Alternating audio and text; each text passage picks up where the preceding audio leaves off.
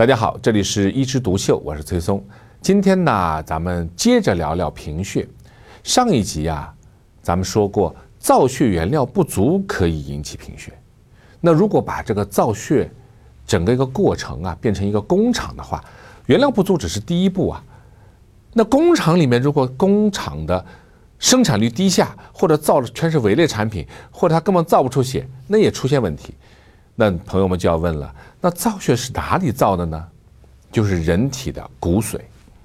小时候呢，我们全身的骨髓都会造血，稍微长大以后啊，我们只在扁平骨造血，比如说我们的骨盆、我们的胸骨、我们的肋骨是扁的，包括我们的颅骨是扁的，我们的四肢的骨是这个长骨啊，所以你吃那个火锅啊，吃这个大棒骨的这些汤啊，你发现里面那都是没有骨髓了，都是什么脂肪了。那么骨髓如果出现问题的话，那就造血就出问题了。第一种情况就是它的生产力低下，它造不出血。我们可以在什么？可以在化验单上看到，呀，红细胞、红血球也低，白细胞也低，血小板也低，一切都是低下的过程。然后呢，骨髓的一造，哎呦，它就没有一个很好的造血的旺盛的迹象，是功能低下。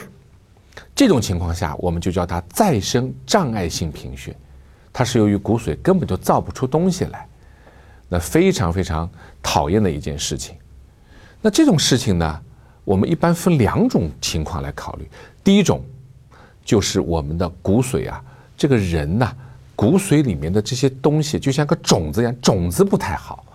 种子不太好呢，就是你没办法好好的发芽，长出很茁壮的庄稼。第二种呢，说种子如果挺好，但是环境不好，叫土壤不好。这个土壤啊，全是一些有毒的东西，那这样子的话，不是把我们的种子都给弄坏了吗？所以治疗再生障碍性贫血，我们一般第一种，用雄激素来促进它的造血，那是种子学说。第二种呢，我们用对抗免疫的方法，把人体把我们自身压制我们种子发芽生长的这些免疫因素呢去掉，就可以治疗再生障碍性贫血。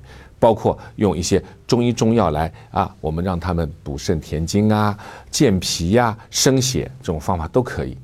当然这其中还有一种特别的例子叫纯红再障，就是整个一个化验单里面白细胞也不低，血小板也不低，就是红细胞低。和平时的再生障碍性贫血不一样，平时的再生障碍性贫血就什么都是低的，它就是红细胞低，其他的不低，叫纯的红细胞性的再生障碍性贫血。它跟人体哪一个器官有关你知道吗？跟我们胸骨以后的有一个叫胸腺有关。这个胸腺是个免疫器官，小孩的时候很发达提供我们的免疫力，但是大了以后会萎缩。但有些人这里会长个瘤子啊，或者胸腺增生，它过度亢进的免疫力变成了什么？针对自己的了，自己的人打自己人，把自己的骨髓给打坏了。所以这种人可能针对胸腺的治疗一下，包括手术包括药物，这个再生障碍性贫血也会好。那这种情况讲的什么？讲的是工厂的生产力低下怎么造也造不出血。另外一种情况说，我这个工厂的造血功能特别好，我10条生产线都是满负荷的运转，可是造的东西什么呢？是假冒伪劣产品。这种情况就是白血病。白血病它就是说白细胞会很多，可以到10万、20万个，我们正常人小于1万。那你想想看，生产线全部去造白细胞，而且这些白细胞都不是好的白细胞，是坏的白细胞、原始的白细胞。造完以后还有场地去造红细胞和血小板吗？就没有了，就完全给抑制了。这种情况下也会出现贫血这种贫血是什么？是这个工厂不造好的细胞，只造坏的细胞给压制的所以在单子上面可以看到白细胞很高，然后红细胞、血小板很低。这又是另外一种贫血的情况。那么如果说我们原料也可以，造血的工厂造出来也可以，但是最后还是低的，什么原因呢？就是消耗掉或者是丢失掉的。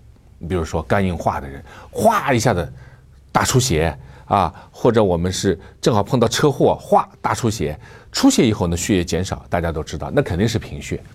还有一种是慢性的消耗，比如长期慢性的炎症啊、肺结核呀、肿瘤啊或者老是发热啊，那这样情况每天他本来需要这么多东西，我给他这么多能量就可以了。但是如果说他每天需要的太多啊，不停的消耗，血红蛋白也会减少，这就是慢性消耗和失血引起的。